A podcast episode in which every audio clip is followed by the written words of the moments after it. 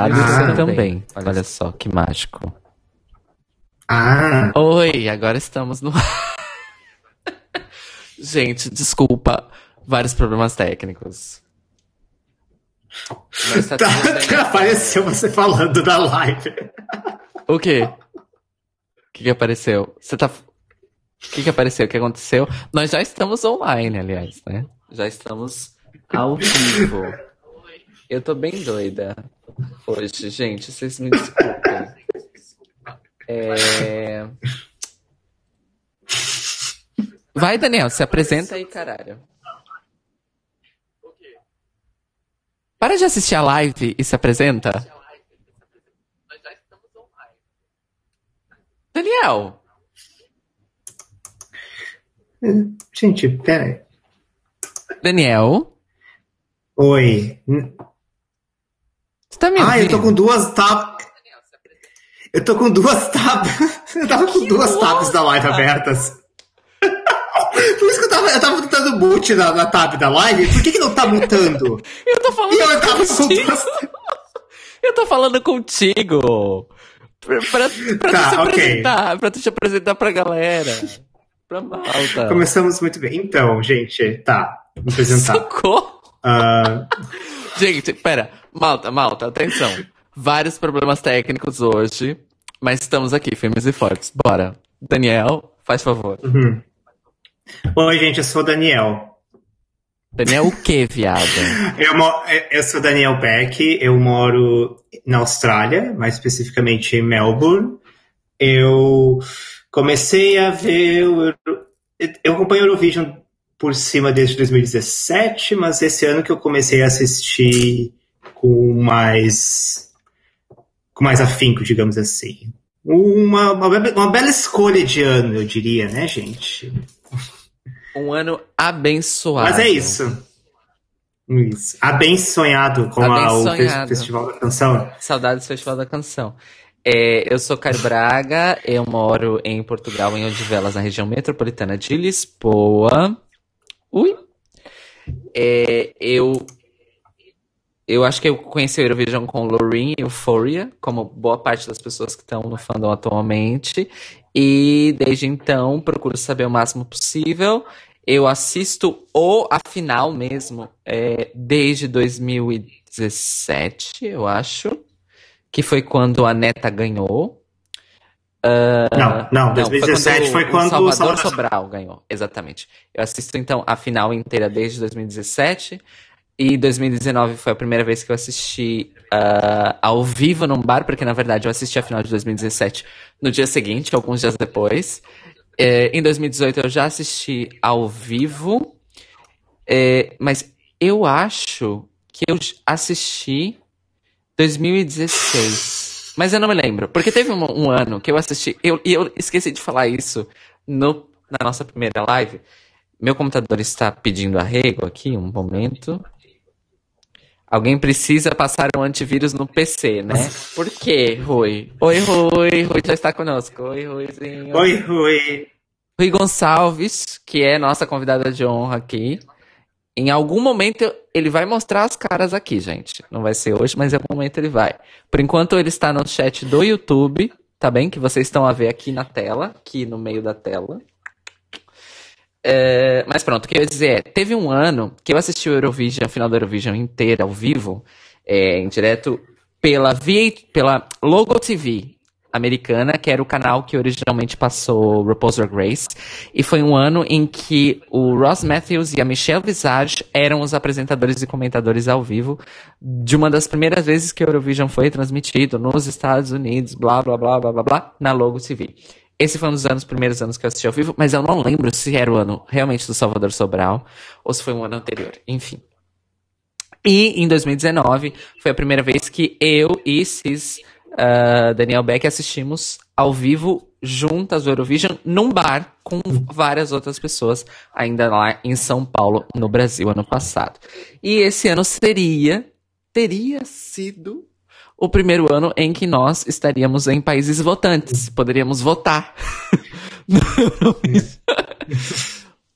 Ficou pra 2021 essa primeira experiência. E também seria a minha primeira experiência de Eurovision. Acho que da CIS também. Uh, num bar, talvez. Alguma coisa assim. Ah, não sei. Eu não. Eu acho que tem galera que. Fa... É porque aqui começa às seis da manhã, né? Então. É, mas eu, eu, eu não. Mas eu imagino que tem galera que faça coisas assim. Tem dois. Tem.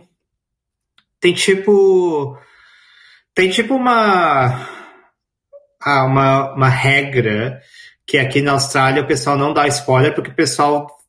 Uh, mostra de novo na noite seguinte, né? E daí a ideia Sim. é que o pessoal aqui da comunidade da Austrália não dá spoiler pro pessoal que não pode acordar às seis da manhã. Eu acho justo, acho justíssimo. Mas, eu tanto eu, eu ia acordar, eu tava já planejado para acordar às seis da manhã, mas eu não ia falar nada no Facebook, né? Eu já ia ficar quietíssima. Óbvio. Mas, mas enfim. Um, Gente, meu sobrinho então, tá me assistindo no Facebook. Um... Oi, Juan. Mas continua. Do que falaremos ah. hoje então, Daniel Beck? Enquanto eu abro então, nós meu vinho rosé coisas. festa rija. Ai, pera, câmera errada. Ah, sim. Ai, não, pera, a gente é bicho. Uh, nós, óbvio. Tem o Homem de Barba Rija. Bom, muito, muito bonito. Muito bonito. Uh, então, nós vamos, obviamente, falar do cancelamento, o que aconteceu, por que, que não. Várias pessoas comentando, ah, por que, que não postergaram, por que, que não fizeram remoto. A gente vai falar um pouquinho sobre por que, que não. Por que, que, por que, que eles resolveram cancelar ao invés de usar, ter essas.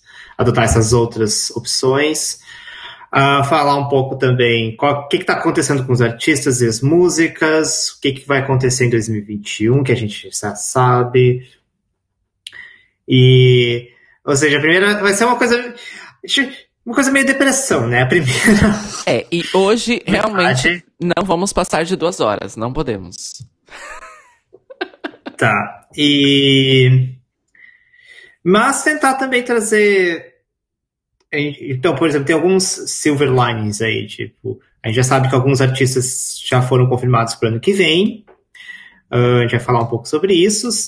Uh, e Fora isso, um, os artistas em si ainda continuam, algum, acho já continuam trabalhando, então a gente saíram alguns revamps, a gente vai comentar os revamps, e inclusive acho que é bom comentar que o CD do Eurovision vai, estar, vai sair em maio, como planejado, e a gente vai comentar também do que, que os tentar ver uh, o que, que, os artistas estão fazendo, porque tem muita artista fazendo coisas lives no momento, por causa de toda a situação do corona.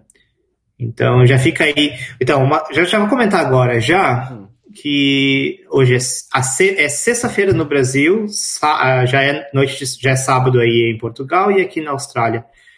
Então, sábado, sete da noite no Central CAT, que é seis da tarde aí em Lisboa e três da tarde no Brasil a Victoria, que é representante da Bulgária, vai estar fazendo um, um concerto virtual. Uh, vão no Instagram dela, da Victoria, e, e lá vai ter um link para o concerto live dela. Seis a, três da tarde no Brasil, seis da tarde em Lisboa, em Portugal, sete da, sete da noite no resto da Europa Central. Uh, eu, eu, eu, eu não vou poder assistir porque vai ser às cinco da manhã aqui. Então, desculpa, Vitória.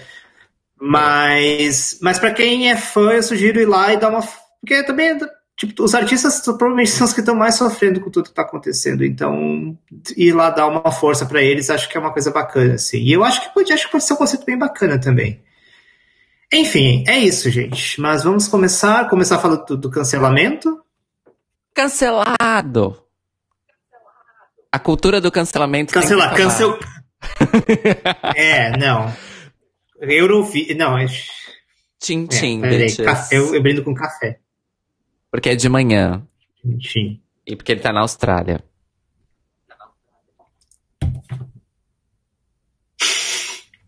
Enfim, Não, cancelamento gente, é... do Eurovision. Ah. essa pausa para entrarmos Bom, na parte difícil. É. Uh, Sim, uh, então acho. Diga. Não, falar. Acho que você pode começar falando do por que, que não tiveram as outras opções, que é o postergamento e o remoto. Então, é, por que resolveram cancelar assim, de vez? O que aconteceu? Hoje, na verdade, no cenário da política internacional europeia, de frente à crise do coronavírus, do Covid-19, nós tivemos aí um, um. Como eu posso dizer? Um pequeno.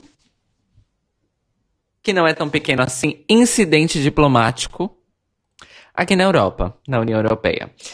O ministro das Finanças da Holanda ele resolveu dizer que não vai ajudar os outros países da União Europeia na crise do coronavírus.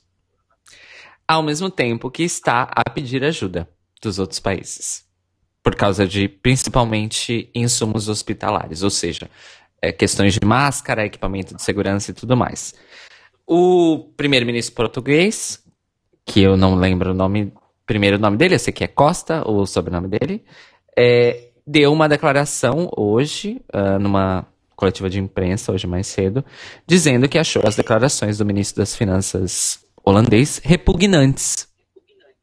Porque, afinal, uh, ou há uma União Europeia que é uma União Europeia neste momento, ou não há União Europeia nenhuma, e que ele é uma pessoa que está tentando sabotar o resto do continente na luta. Se eu não me engano, a Alemanha também está tomando uma posição muito parecida, mas ainda não fez declarações.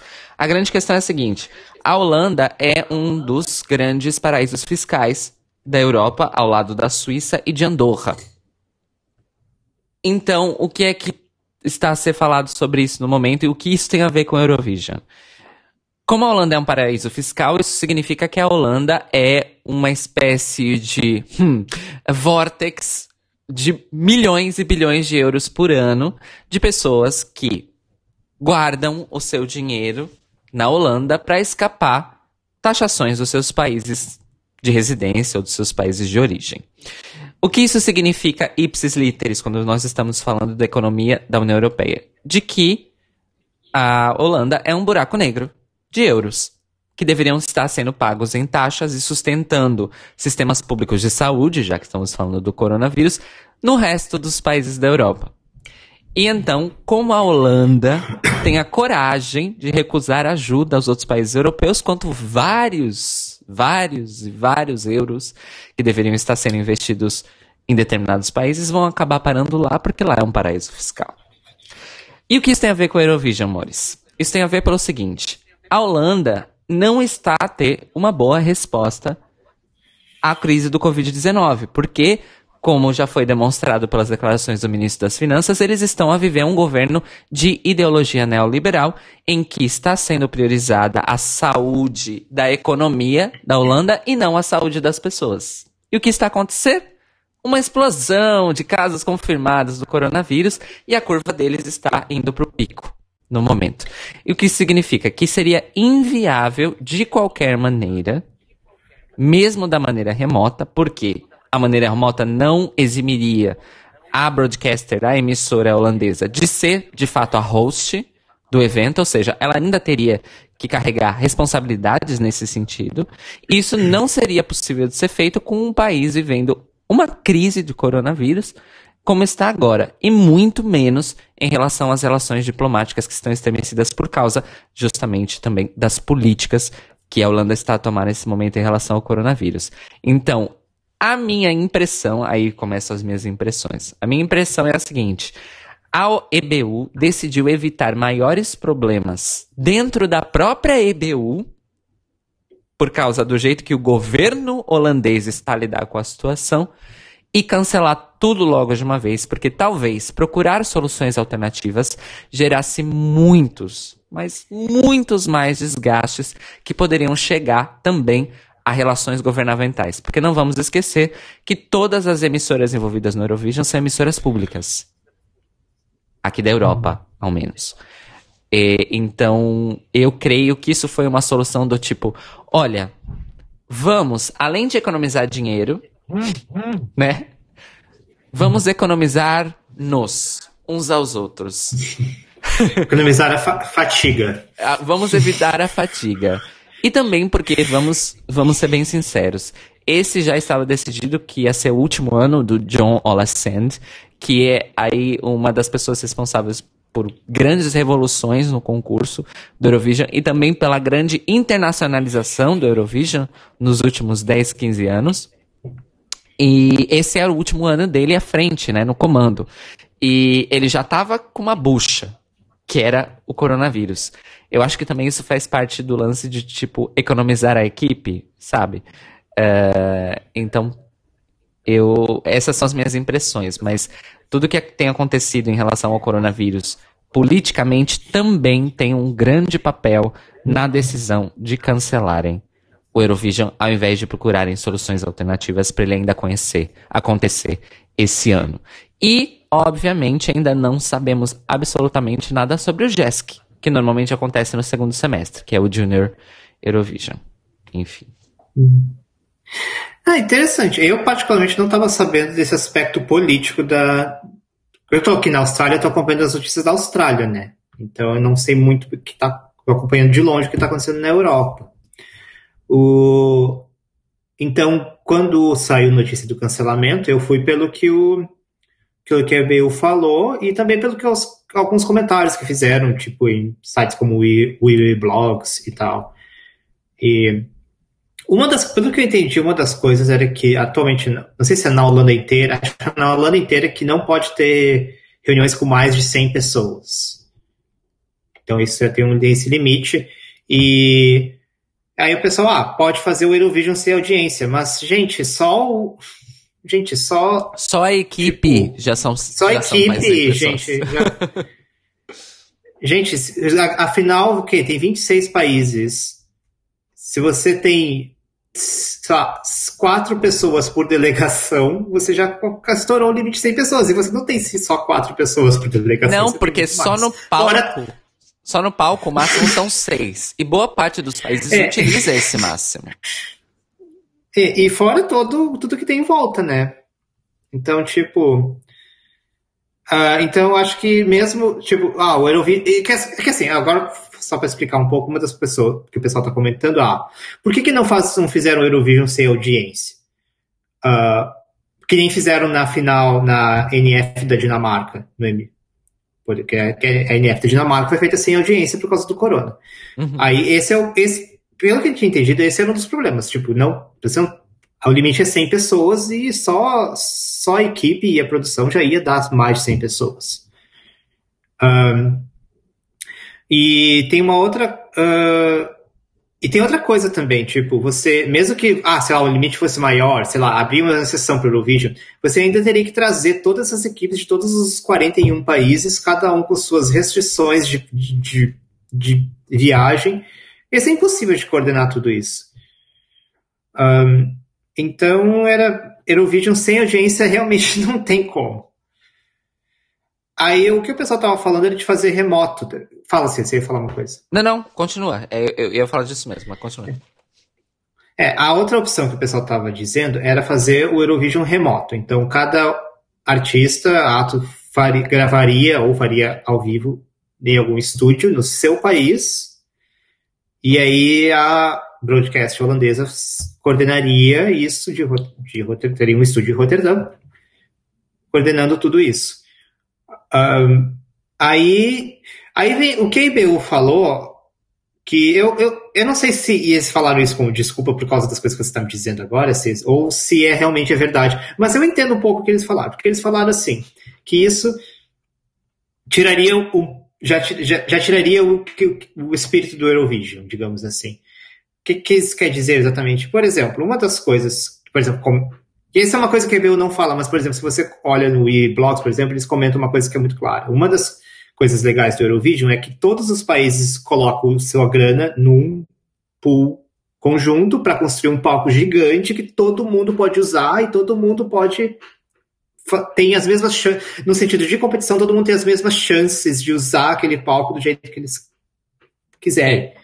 E aí, se você faz remotamente, você perde isso, porque aí você vai ter cada seu país com o seu palco. Certamente não vai ter como fazer um palco daquela daquele, daquela magnitude em cada país, e aí você fica restrito às restrições orçamentárias de cada país. Então, você, por exemplo, pode. Suécia provavelmente teria bastante infraestrutura por conta do Melfest, por exemplo, mas países, por exemplo, como a Moldávia, que já tem um orçamento bem escasso para as NFs, ou, ou até países que fizeram seleções internas, tipo então aí você já. Você já, o, que, o que eu quero dizer é que você já não tem uma competição no nível justo mais, porque aí você começa a entrar essas outras coisas, assim, tipo, alguns países vão ter mais dinheiro que os outros para poder ter atos melhores, digamos, em matéria de staging e produção do que outros. E, e também tem a questão do tipo, que, que o Bill fala, que a ideia do Eurovision é justamente trazer todos os países juntos no mesmo lugar para ter uma grande celebração da união e tal, e aí você ter, remotamente você não tem isso.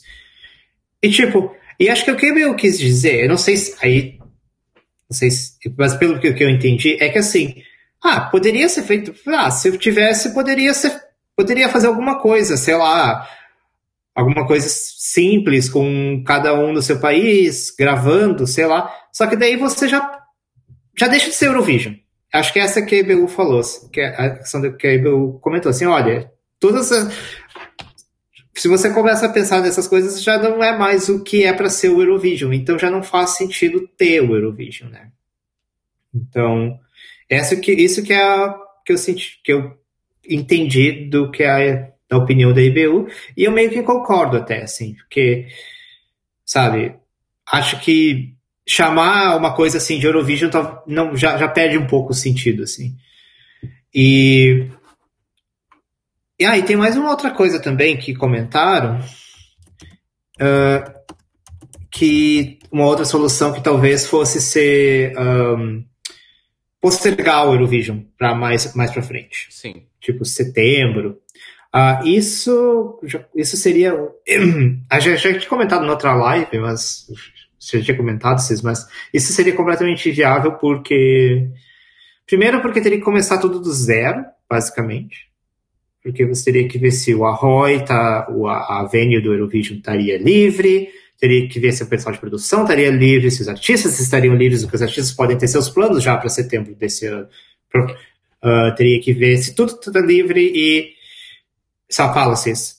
Não, e na verdade, assim, considerando qual é a situação, uma das grandes questões, e é um dos grandes motivos pelos quais vários eventos anuais estão a ser cancelados ao invés de adiados, é não se tem a certeza de que, ah, vamos adiar para o segundo semestre. Aí chega no segundo semestre, a situação não está favorável e aí tem que adiar de novo ou cancelar. Isso. E isso e, gera e fora... prejuízos, isso gera constrangimentos e tudo mais. Isso. E fora também que mesmo se rolasse e fizesse o Eurovision, o vencedor desse ano teria muito menos tempo para se preparar para o ano que vem. Isso também é verdade. Tem, que é outro motivo pelo qual a EBU falou. Não. A própria Enfim, EBU teria, tem... teria, menos tempo, né? É. Mas tem os, tem os comentários aqui no chat já, vamos dar uma olhadinha. Ah, sim, o Rui, o Rui falou umas coisas interessantes. Primeiramente, ele disse que uh, a Holanda não está tendo uma boa resposta à crise do Covid, porque a primeira estratégia da Holanda seria a imunidade de grupo, a herd immunity, como a primeira proposta do Reino Unido. Resultado, titio Boris apanhou o coronavírus e mudou de estratégia. Isso também é outra notícia importante. Hoje nós tivemos a confirmação é de que Boris Johnson, o primeiro-ministro britânico, está com o coronavírus e ele mudou o discurso dele no ato. Já no discurso em que ele assumiu que tem o coronavírus, anunciou o resultado positivo, ele já disse: fique em casa. É, ele já estava falando para ficar em casa antes, né? Mas. Mas também teve o, o príncipe Charles também pegou o coronavírus. Eles dois podem morrer para mim, que não faz diferença. Né?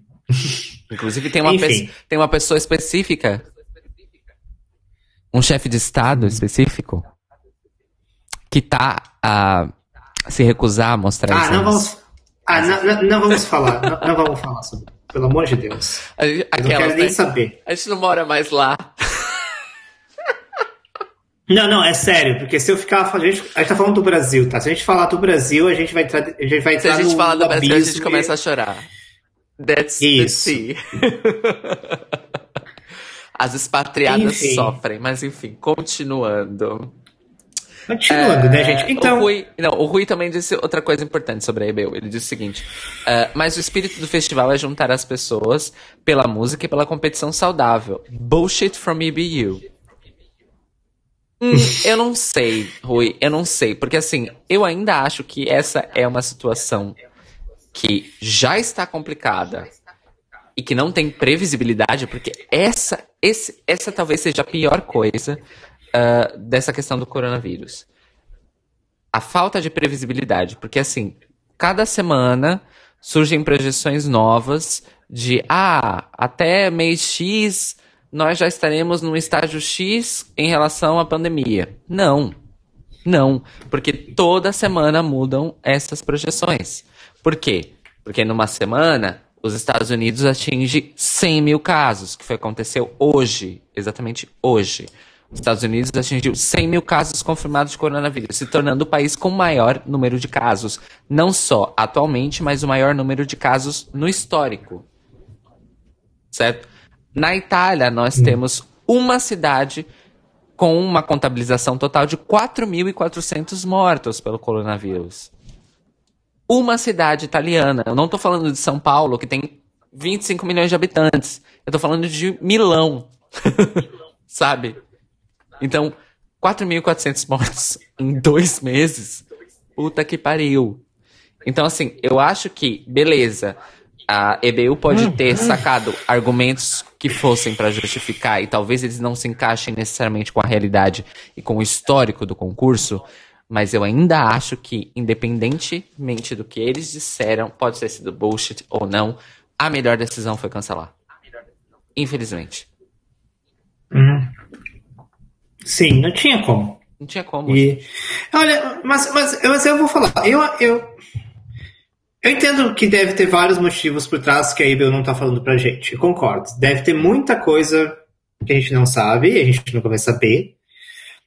Mas eu, eu, eu, eu, eu, eu não sou tão cético assim quanto o fato de tirar o espírito do concurso. Porque eles poderiam chegar assim. Que, ó, porque assim, ó, pra- sendo mais pragmático, qual é a única solução? A única solução é pegar os vídeos que tem e jogar os vídeos no broadcast. A IBU poderia ter feito isso. Olha, é vídeo, gente, votem aí. gente, isso. Isso ia ser uma merda. Vamos deixar. Vamos, isso ia ser uma merda. Isso ia ser não só uma merda, mas eu acho que ia ser um desrespeito com os artistas também. Porque. Eu não sei, eu não sei o que, que você acha, Cisma, mas eu, pelo menos como artista, por exemplo, eu acho que eu não ia ficar feliz com esse tipo de, de situação, não sei. Não, óbvio que não. Como- Óbvio que não. Enquanto artista, enquanto uma pessoa que trabalhou meses pra isso, claro. Mas ao mesmo tempo Hum. eu vejo que não existem muitas opções plausíveis na situação. Eu ia Hum. ficar puto e tudo mais.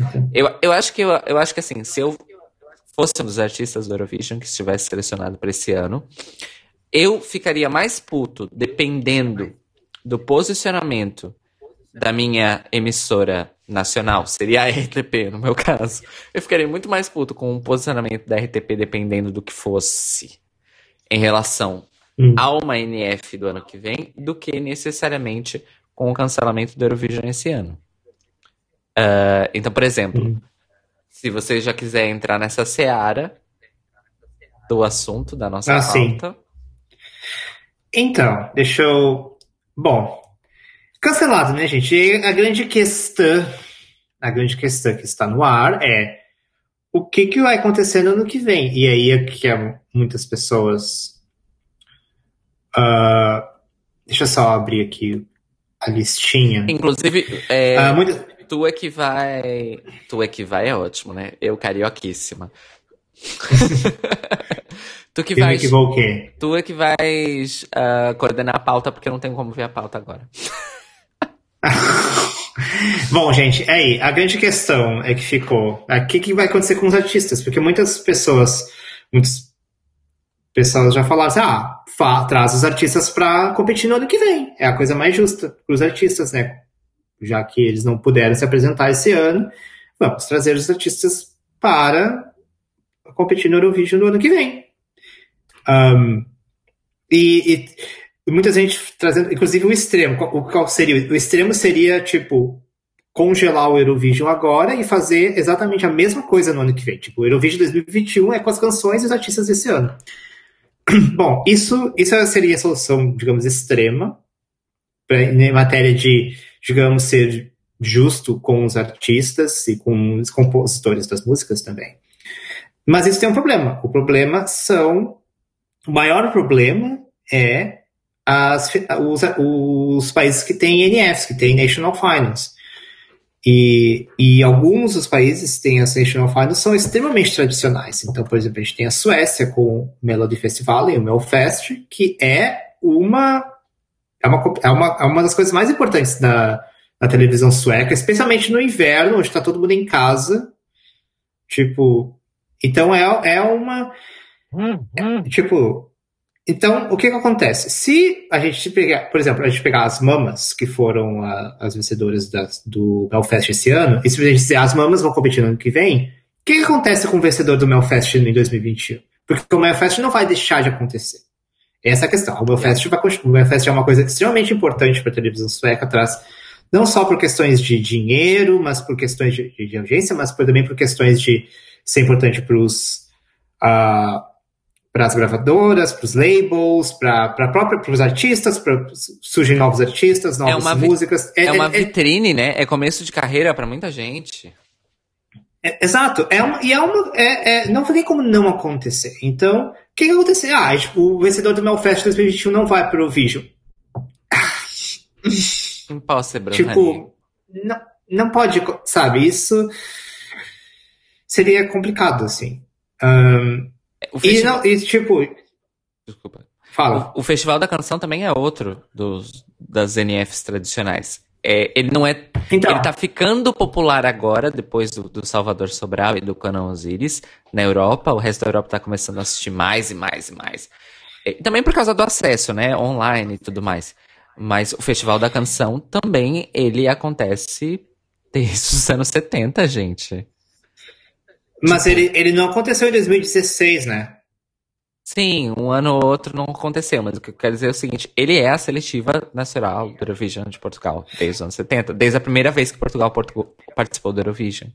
Existe o Festival da Canção. Então, assim, é outra NF que não sai de pauta, nem fodendo.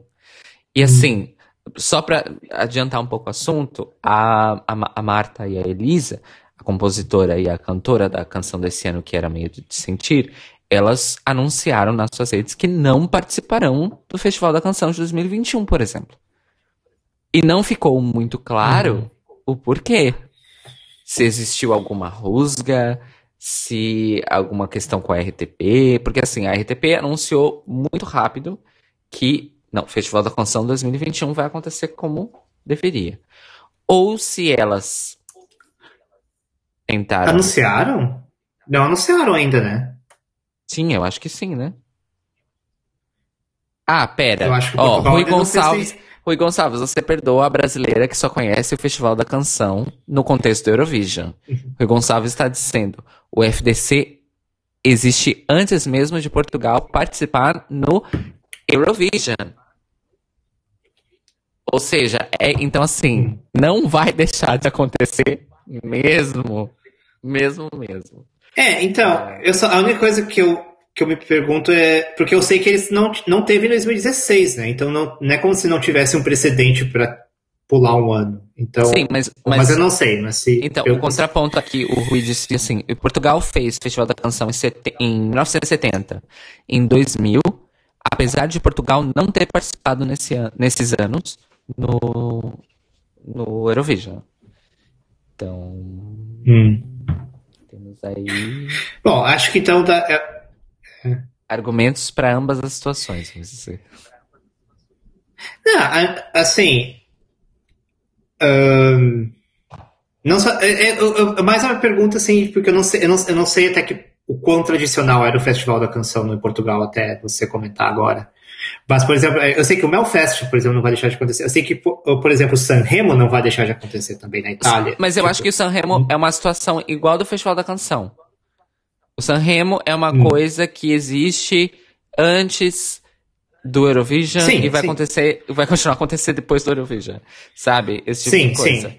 É, uh, por exemplo, o que me surpre... nessa questão de NFs tradicionais, o que me surpreendeu quando a Ucrânia anunciou que a Goa vai voltar para 2021 e que não haverá Vidbir. É. Isso é, é uma coisa eu... que me surpreendeu muito. Sim. Eu amo. Tô, é, tudo então, a gente, a gente então a gente está comentando aqui que é maior só trazendo que é maior obstáculo para simplesmente trazer os artistas do ano que vem era os países que têm NFs mas mas o que o cara comentou agora é que por exemplo a gente tem dois países já com NFs que já anunciaram que vão trazer os mesmos artistas no ano que vem então um deles foi a Ucrânia que eu que eu fiquei feliz porque eu amo o Goa amo. eu fiquei muito feliz com o Goa mas também teve a Croácia. A Croácia também já anunciou que o. Deixa eu pegar o nome do, do querido. O. Cadê você? O Damir Ketso. O Damir. Ah, não, olha, gente. Olha, breaking news. Breaking já, news. Já. Olha, já voltaram atrás. Porque tinha, porque tinha, a Croácia tinha dito que o Damir ia voltar, ou seja, não ia ter o Dora, que é a, a o Dora, que é a NF croata. Mas aqui já, na minha listinha, já está dizendo que. Já está dizendo assim: Croatia intends to participate in Eurovision 2021. E é isso. Então, por enquanto, o único país confirmado com o NF que cancelou o NF é a Ucrânia. Não sabemos se cancelou. Não sabemos se cancelou. Pode ser que eles façam tipo Romênia ou Israel, né? Pode ser que eles joguem um monte. O Vidbir seja focada então, no mas, Goa. O mas, acho, então, mas, que... mas, acho improvável, considerando o tipo de música que o Goa faz. É, né? mas, mas o que eu percebi das notícias que li sobre o Vitbir e Goa e tudo mais, hum. é que o Vitbir não vai acontecer.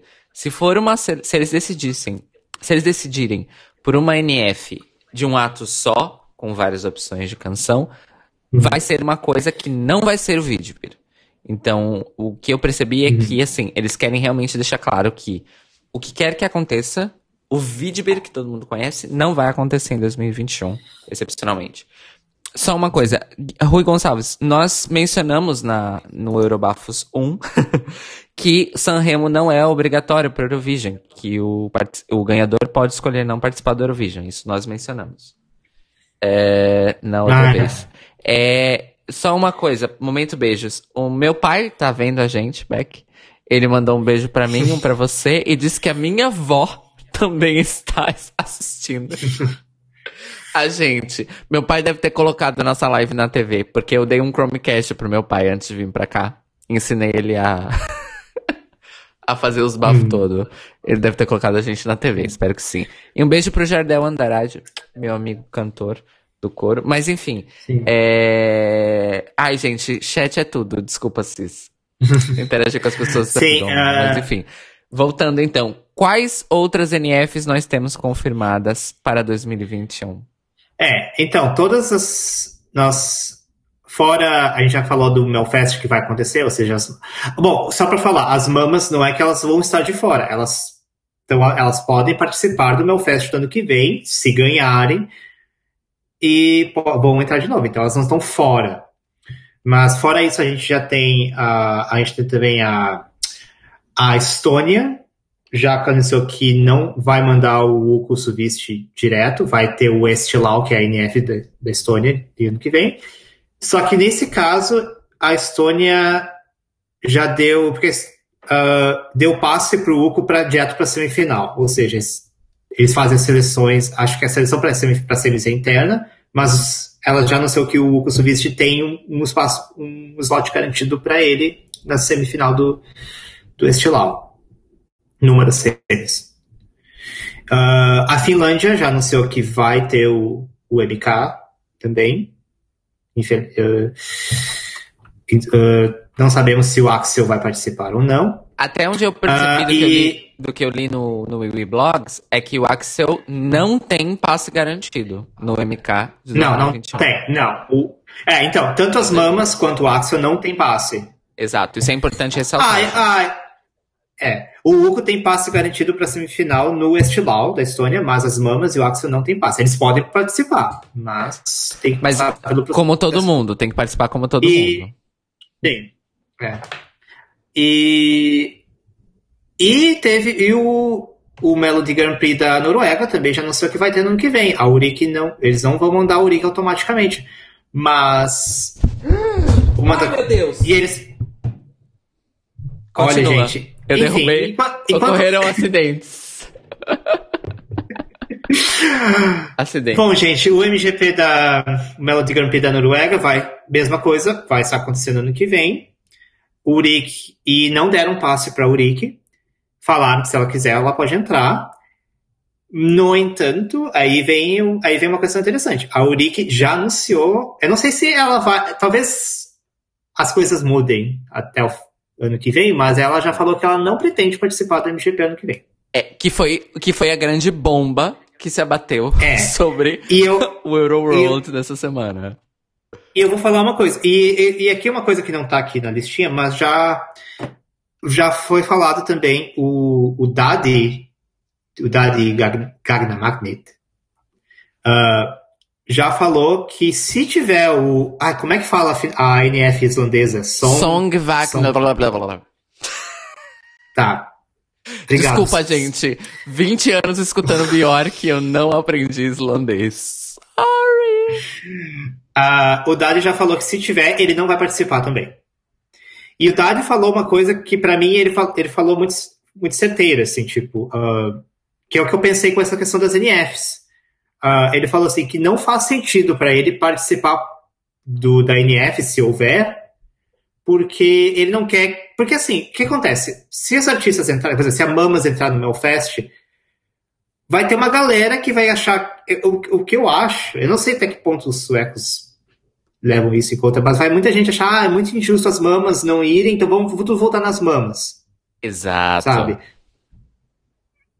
é a então- mesma coisa, o Vuko Suvist, vai todo mundo da Estônia voltar nele, porque ele é injusto que ele não vá. Então, e aí você vai ter toda uma NF com todos os outros artistas que não são o artista que, volt... que teve o Eurovision cancelado esse ano, vão estar em desvantagem, porque vai ter uma galera que vai estar votando nos artistas que venceram esse ano por uma questão de justiça, sabe? Então, por exemplo, o Dade, isso foi uma coisa que o Dade meio que comentou, assim. Ele falou: olha, vou, se tiver, eu não vou participar porque não acho justo com os outros artistas. E ele falou assim que ele está disposto a representar a Islândia em 2021. Ele, inclusive, está. Mas. Então, se, digamos, cancelarem a INF e convidarem ele e o Gaknamak para participarem, ele, ele vai, mas se tiver que passar pela NF, ele falou que ele não vai na NF, porque ele não acha que é, que é justo com os outros artistas. E eu acho que ele está muito correto. E eu não sei se, não, se a Urique não, não, não foi meio que a mesma coisa também. Tipo, ela falou, ah, não faz sentido, porque ah, vai todo mundo votar na Urique de novo. Sabe? Então, e, aí... e, e, essa, e, essa, e esse é um argumento muito forte, infelizmente, ele é real, e ele é um argumento muito forte para não para os países que têm NF, no caso, é, hum. para não terem passe livre para artistas esse ano. Porque assim, é, é, a cruz e a espada. Então, se você cancela uma NF e passa o artista de 2020 direto para representar o país no 2021, você tem aí a revolta justificada de toda uma comunidade de indústria criativa da música naquele país que se movimenta para o concurso.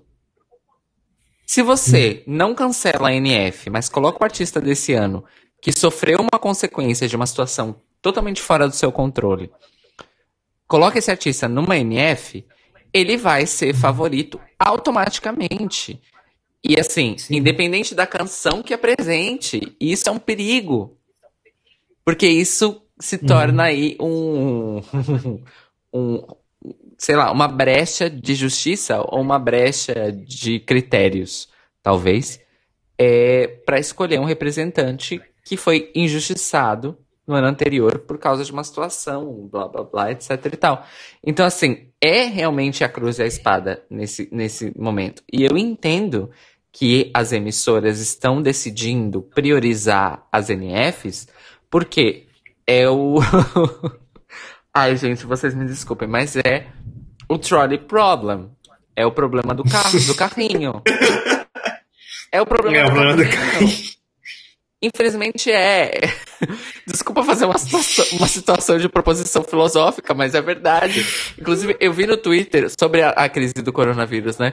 Eu vi no Twitter uh, essa semana, não lembro quando, eu dei até retweet, que uma pessoa disse: Ah, então estão, estamos todos passando pelo problema do carrinho, mas a mentalidade neoliberal é que o carrinho é que precisa ser salvo e não as pessoas envolvidas no problema. Então eu acho que essas decisões, elas fazem parte de uma lógica que vem disso. Então assim, quem é que vai perder? O Melody Festival é o exemplo máximo disso, porque o Melfest, ele é um evento da indústria fonográfica na Suécia, mas para além da indústria, como você havia dito, é um evento da comunidade musical os artistas, os compositores, os cantores, os coreógrafos, eles se movimentam para se inscrever no concurso. E o Melfest é um negócio gigantesco dentro da Suécia. Você tem seletivas regionais. Das seletivas regionais, você tem semifinais, que não são só duas. Sim. E aí você tem uma final. tipo, é muito grande. E a final do Melfest são 16 canções. É uma final muito grande, gente. Não, então, é um assim, mini Eurovision, né, gente? É um mini Eurovision, é um Eurovision nacional. E isso movimenta centenas de profissionais. Isso inicia a carreira de centenas de profissionais. Então, assim, quando a emissora assume essa responsabilidade desse evento, que está imbuído numa cultura, eu entendo e eu concordo. O, o bem coletivo tem que ser priorizado nesse momento. Então, assim, não, não se podem cancelar NFs. A solução paliativa é garantir passes de final e semifinal para os artistas esse ano, com o risco dos artistas serem uh, sofrerem o efeito de favoritismo e os outros artistas serem prejudicados. Entendo, entendo perfeitamente. Mas se é isso que que pode se oferecer, então que se ofereça isso. E assim, eu achei super interessante, justamente numa situação em que a emissora ofereceu o passe para a cantora, no caso da Finlândia, a Ulrike, e ela dizer não, eu Noruega. achei. Da Noruega, desculpa. E ela dizer não, ah, é, da Finlândia é aquele mocinho gatíssimo, mas a música é ruim. É, e, que, e que, enfim. Ah, a Finlândia era meu guilty pleasure esse ano, eu gosto da música. Ganhou de Titiolina. Titiolina é hino, era um hino pop, Titiolina. É. Tá bem? Mas pronto. Justice for Titiolina. Inclusive, acho que eu acho que o Corona, na verdade, é uma. É um fã de é uma, É, não, é os fãs da, da, da Erika Wickman juntaram com os fãs da Daughter pra, pra cancelar a porra toda. E com os, e com os fãs da, da moça de Passe Partout, daqui de Portugal. Nossa, gente. a, Bar a Tinoco, gente. Ai, Bárbara, Bárbara Tinoco, eu não tenho nada contra você e nem o moço que toca violão com você. Tá? Eu tenho tudo contra a sua música. a sua canção. A sua canção. Mas enfim, beijos para todos os participantes do Festival da Canção. É... Em especial para Felipe Sambado, pois ícone. Mas é isso, gente. Eu entendo super todas as decisões que estão sendo tomadas. E eu admiro a Ulrike, porque assim, eu, eu sei que ela não disse que o motivo dela era esse. Mas eu gosto de imaginar que ela tomou essa decisão de recusar o convite do passe livre justamente em respeito aos outros artistas. Hum. Sabe? É, eu não sei se eu não sei se é isso, mas o Dadi já falou que é isso. Eu imagino Sim. que vai ter a NF islandesa, porque ela também é uma é a mesma coisa que acontece na Escandinávia, porque é uma coisa que movimenta coisas na Islândia e é o é as coisas que eles assistem quando tá vai estar coberto de neve. Uh, só comentar aqui que o Rui falou que é verdade, o Melfest não tem 16, tem 12 canções na semifinal. Sim, 17. 17. Eu viajei no Miami. Obrigado, Rui. Obrigado, Rui. Ah, Eu amo mas- porque- É, então. O Rui é a prova de que nós não somos experts no assunto. E ele sim. Inclusive, Rui, faz o favor de colocar a sua arroba do Instagram no chat que vai aparecer no vídeo. E assim as pessoas podem te seguir. Se faz favor. Pode seguir uma pessoa que tem mais conhecimento que a gente. A parte boa, gente, é que nós não enganamos vocês em nenhum momento. Desde o primeiro minuto da nossa primeira live, nós deixamos bem claro que estamos aqui enquanto pessoas a aprender. Claramente, Rui é nosso professor Tibúrcio. Essa é uma referência só pra quem é do Brasil, tchim tchim. Ahn, mas é isso, né, gente? Eu acho que é o tipo de coisa que tá- é uma cagação e não vai ter solução perfeita, né? Tipo, É claro, infelizmente. gente, é um negócio ah, sem precedentes. Vamos lembrar, é, É. a primeira vez que o Eurovision é cancelado na história. hum. Pois é. Ahn, Como diria Tammy Brown. Mas é isso, né? Então. ahn, o que eu queria só comentar também, porque a gente falou dos, dos, dos países que têm NFs, mas os países, tem os outros países que têm seleção interna, teoricamente, é muito mais fácil para eles tomarem a decisão de trazerem os mesmos artistas para o ano que vem. Inclusive, a maioria Então, deles já o- fez, né? Se eu não me engano. Não, a maioria não. Não foi a maioria, eu acho. Acho que vários artistas ainda estão. Ahn, então, por exemplo. Ah, não, só. Antes disso, só comentar que ainda tem vários países com NFs que a gente não sabe o que vai acontecer. Então, por exemplo, a- um dos. A gente tem, por exemplo, Albânia, que tem NF, não sabemos o que vai acontecer. Inclusive, a Albânia é um caso interessante, porque a NF deles é em dezembro do ano anterior. Então, assim, é, é, uma coisa que eu fico pensando é que talvez eles tomarem, eles estão porque muitos países vão perder dinheiro com isso, então daqui a pouco eles não vão ter dinheiro de fazer uma NF, especialmente países como a Albânia, que é um país mais pobre, que não tem tantos recursos, e daqui a pouco eles falam, ah, a gente vai mandar a Helena de novo porque a gente não tem grana para fazer o festival. É, então, Ahn, isso, isso que você acabou de falar foi extremamente oportuno. Sim. olha, eu, eu, eu juro que eu tô a tentar a falar português de Portugal nessa live, mas a mania do você não me sai, desculpa lá. O Rui acabou de fazer um comentário exatamente nesse sentido. Ele diz o seguinte: agora vem uma opinião de uma pessoa super racional. Países a confirmar NFs e participações agora com uma potencial crise econômica massiva a caminho, acho que é precipitado. É exatamente isso que você disse. É, então, eu sim, o, o, o festival é mais velho, é mais velho que todos nós, mas eu não, eu, a esse ponto eu não, eu não garanto mais que é óbvio que vai ter, sabe? Mas tipo, talvez sim, não sei. Porque o, o que eu penso do, do da Albânia é que, é que é que é em dezembro, sabe? Tipo, o Melfest acontece, sei lá, fevereiro, março. Tipo, ah, não, acho que às vezes acho que as já começa a se mexer bem antes, né? Também. É, não sei. Gente, é Mas- difícil porque assim. ah, eu, eu realmente acho que é, né, no nosso verão aqui na Europa, nós vamos passar um verão em confinamento. Eu realmente acho isso. Mas sim, sim. Então. ahn, mas só comentar também, em outros países com NFs também, ah, Sérvia tem o. Esqueci o nome. Ah, eu não lembro como falar o nome daquele, né? O Belvizia. Belvizia. A, NF Sérvia. A NF Sérvia, a Moldávia. A Moldávia também é um país que é bem pobre também, que não tem muitos recursos, que eles fazem miséria com aquela NF deles. Inclusive, a Moldávia não tem recursos e sempre manda atos e, e- e performances incríveis. Com exceção, com exceção desse ano, né? Porque a Prison, né. Mas enfim. ahn, O país que nos deu Epic Teve- Sax Guy mandar Prison. temos ah, também a Bielorrússia com o. Putz, esqueci o nome. Ah, é o Belarus Decides, esqueci o nome. Uh, Látvia com o Supernova.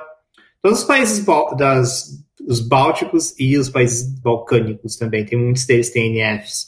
E assim, um importantíssimo que a gente tem que comentar é a Lituânia com o esqueci o nome da NF da Lituânia. Mas por quê? Porque o vencedor da Lituânia é o Rup, que era um dos favoritos para ganhar esse ano. E a gente não sabe o que, que vai acontecer.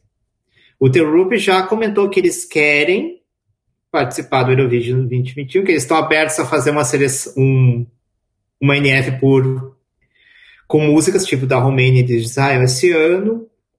Não sabemos. Uh, então está muito no ar, assim, uh, o que, que vai acontecer. Um, então, pois é. Ah, ah uma coisa importante para comentar: a Látvia já comentou que a decisão sobre vão mandar a Samantha Tina de novo ou vão fazer o Supernova de novo, eles não vão tomar essa decisão enquanto estiver no meio da crise do corona. Eles vão falar, a gente vai esperar a crise do corona baixar para tomar essa decisão. Inclusive, eu devo dizer que a Látvia, também conhecida no Brasil como Letônia, ela foi o único país sensato que disse: vamos esperar essa merda hum. toda passar para tomar uma decisão. Porque eu concordo com o Rui. Todas essas decisões saindo agora, tipo, em ritmo de, de toque de caixa, são muito precipitadas, gente. A gente tá aqui vislumbrando assim, falando da Europa especificamente, a gente tá deslumbrando, vislum, deslumbrando, é, eu tô bêbada, tá vislumbrando um, um lance assim, ok, os países estão a declarar estado de emergência e contingência e tudo mais, com muita cautela também por causa das suas constituições, com prazos de um mês, 15 dias, e assim, é, condizente com reavaliação, claro. Mas, por exemplo, nós estamos, aqui em Portugal especificamente, o Rui vai saber do que eu estou a falar. Nós estamos lidando com o nosso único vizinho continental que está, no momento, se não me engano, na terceira ou quarta posição de número de casos do coronavírus no mundo. Não, acho que é segundo. Portugal está lutando com unhas e dentes para que não aconteça aqui o que aconteceu em Espanha. Só que assim, Espanha não vai achatar a curva em um mês. Hum. Então, assim, o que dizer da Itália? O que dizer da Alemanha? O que dizer da França? O que dizer do Reino Unido? Então, assim, você tem aí. Já que é para falar de dinheiro e precipitação e crise econômica, como o, o Rui muito bem disse, nós temos o Big Five inteiro com quadros absolutamente horríveis dentro da crise do coronavírus. É. Como que... que... esses países vão tomar decisões sobre Eurovision, sobre NF, sobre o que seja, sendo que nós estamos vislumbrando 3, 6, 9, 12, 18 meses de crise. Como? É. Então eu acho que a decisão da Letônia isso, é a que deveria ter é, sido Letônia. feita por todos os países. É. Todos os países. Ninguém tinha que estar tá soltando decisão agora. Porque eu juro para você, tirando países que decidiram NFs, ok, pode ser que isso só aconteça mesmo. Mas países decidindo com. países que têm seleção interna decidindo atos e tudo mais agora vão, vão ter que mudar de planos. Talvez países. E se, e se em janeiro do ano que vem nós ainda estivermos numa situação de distanciamento social, de isolamento para algumas regiões e alguns países? E aí? Vai tudo ter que mudar é. de novo. é, eu, eu, eu acho assim. Aí, aí tá, a gente vai falar um pouco do, dos países que têm seleção interna, porque vários países já anunciaram. Eu acho que assim, eu entendo, eu acho que tudo pode mudar. Daqui a pouco a gente não sabe nem se vai ter o Eurovision ano que vem de novo. Corremos acho esse risco. Gente, acho importante a gente falar que existe esse risco também, né? Então, Mas eu acho que, por exemplo, as, dos países que você seleção interna, você anunciar o artista, por mais que pode ser ainda seja meio incerto, também é uma decisão que eu não sei, e aí pode ser meio falta de conhecimento, mas eu entendo isso como uma decisão com muito menor risco do que você anunciar que não vai ter Beer, por exemplo. Sim, claro. Uh, do, e, e eu acho que. E aí, e aí você. Por exemplo, muita gente está muito ansiosa por causa do que, que vai acontecer com os artistas, então eu acho que o, o lado bom é que para algumas pessoas, alguns fãs, alguns artistas, você pelo menos para os artistas, alguns os artistas que foram alguns desses artistas, pelo menos eles já têm um alento de saber que eles estão dentro para o ano que vem. Porque se você for pensar, tipo, para os artistas deve ser muito é muito cruel o que aconteceu. Então, se você pelo menos para algumas alguns deles que foram por seleção interna já poder ter esse alento, sabe? Pode ser, eu acho que mesmo que ainda existe o risco de eles não poderem participar do ano que vem por questões X, acho que pelo menos sabe não sei. Uh, porque é isso, eu acho que assim, eu pelo menos eu não enxergo um país que tem seleção interna chegar e dizer, ah, a gente não vai mandar o mesmo artista porque foda-se. Não. Eu acho que, eu acho que o risco é, é, é, o risco maior é, por exemplo, um desses países não ter recursos para mandar para o Eurovision do ano que vem ou o Eurovision não acontecer. E aí. Exato. E nisso que você acabou de falar, eu não lembro qual é o, próximo item da pauta, mas eu acho que dá pra gente fechar essa parte com o seguinte. O Rui bem lembrou, e eu já ia falar isso realmente para fechar esse assunto, que é o seguinte. Uh, nós, nós estamos aqui, dois brasileiros, nós divulgamos nossas lives nas redes sempre com o horário do Brasil e Portugal, para atingir um público lusófono, faz, fazemos essa live em português e não em inglês. É, mas assim, para os portugueses, o que eu vou falar agora não é estranho, mas para os brasileiros é. O sistema europeu no geral, tá bem? Dos países de radiodifusão, rádio e TV, ele foi construído e solidificado no entre guerras, depois da Segunda Guerra principalmente, uh, como o serviço público de radiodifusão. Ou seja, é o meio de comunicação em massa para que todas as pessoas sejam informadas da mesma coisa ao mesmo tempo. Infelizmente, nas Américas, nós fomos influenciados pelo modelo norte-americano, estadunidense, que é o modelo de que a radiodifusão é comercial e não pública. No Brasil, na Constituição brasileira, nós temos a radiodifusão pública incluída e mencionada e tudo mais, mas ela tem um, um papel meio vago em situações de crise. Só é especificado que o serviço de rádio da Rádio Brás, que é a Rádio Nacional Pública do Brasil, tem que ser mantido porque é o único meio de radiodifusão no Brasil que atinge 100% do território nacional. Na Europa, Isso é garantido nas constituições e legislações de todos os países, basicamente, pelo menos os países da União Europeia, porque isso também é um dos, dos requisitos para os países ingressarem, que é a radiodifusão pública cumpre função essencial. O que o Rui disse agora é o seguinte: é, o objetivo atual da RTP nessa crise é manter o serviço público de TV e rádio. Por quê? Vou repetir: serviço público de TV e rádio numa crise extrema, são esses canais de radiodifusão, a RTP e a RDP, que é a rádio, né, portuguesa, de manterem a população informada por um último canal que, novamente, é o único que atinge 100% do território nacional. Isso acontece com basicamente todos os membros da EBU que fazem parte da União Europeia o Rui falou aqui, é verdade. A TV Cultura, se eu não me engano, é a única, inclusive, emissora brasileira que faz parte de a associação da EBU. Ela não é um membro, é um membro associado da EBU. A TV Cultura, que durante décadas foi a principal emissora pública do Brasil.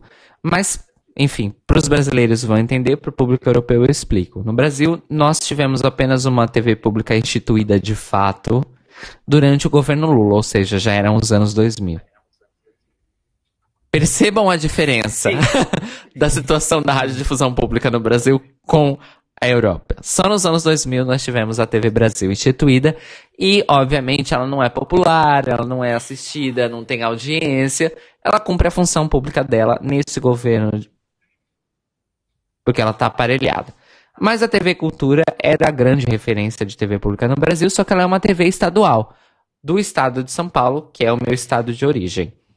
E então, várias outras TVs públicas estaduais criaram uma rede, que era a rede de emissoras públicas do Brasil, que compartilham tanto programação quanto informação, quanto a função pública. Então, assim, o Brasil, se chegar numa crise extrema, vai ter a Rádio Brás, mas não um serviço de TV garantido. E aí que entra a questão do Eurovision. Por quê? Todas as emissoras que fazem parte do EBU têm essa função que tem que ser cumprida. E se o Eurovision estiver no meio do caminho dessa função, o Eurovision vai ser colocado de lado. Porque a função pública é a prioridade de todas essas emissoras de TV e rádio. Então, isso que você falou agora, de questões financeiras, questões de infraestrutura, de viabilidade, se o Eurovision vai acontecer ou não, se as emissoras vão ter dinheiro para isso ou não. Então a gente não sabe, por exemplo, se a RAI vai ter que entrar num estado, se a Itália vai entrar num estado de calamidade tão grande que a RAI vai ter que ser reduzida à sua função pública. E não vai poder fazer nada além da função pública por motivo de dinheiro. A gente não sabe se a BBC que é uma das principais emissoras públicas do planeta, vai ter que ser reduzida a sua função pública. A gente não sabe se a. Eu esqueci o nome da emissora francesa, gente.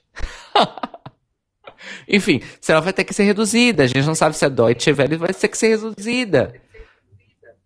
Então, assim, hum. entendam uma coisa, Eurofans. O Eurovision, ele cumpre uma função cultural, política, comunitária importantíssima na Europa. Isso é inegável. Nós já comentamos a origem do Eurovision aqui. Mas numa situação de crise, o pragma tem que imperar quando nós estamos falando de radiodifusão pública. Então o Eurovision vai ser deixado de lado sim e com razão, se necessário for.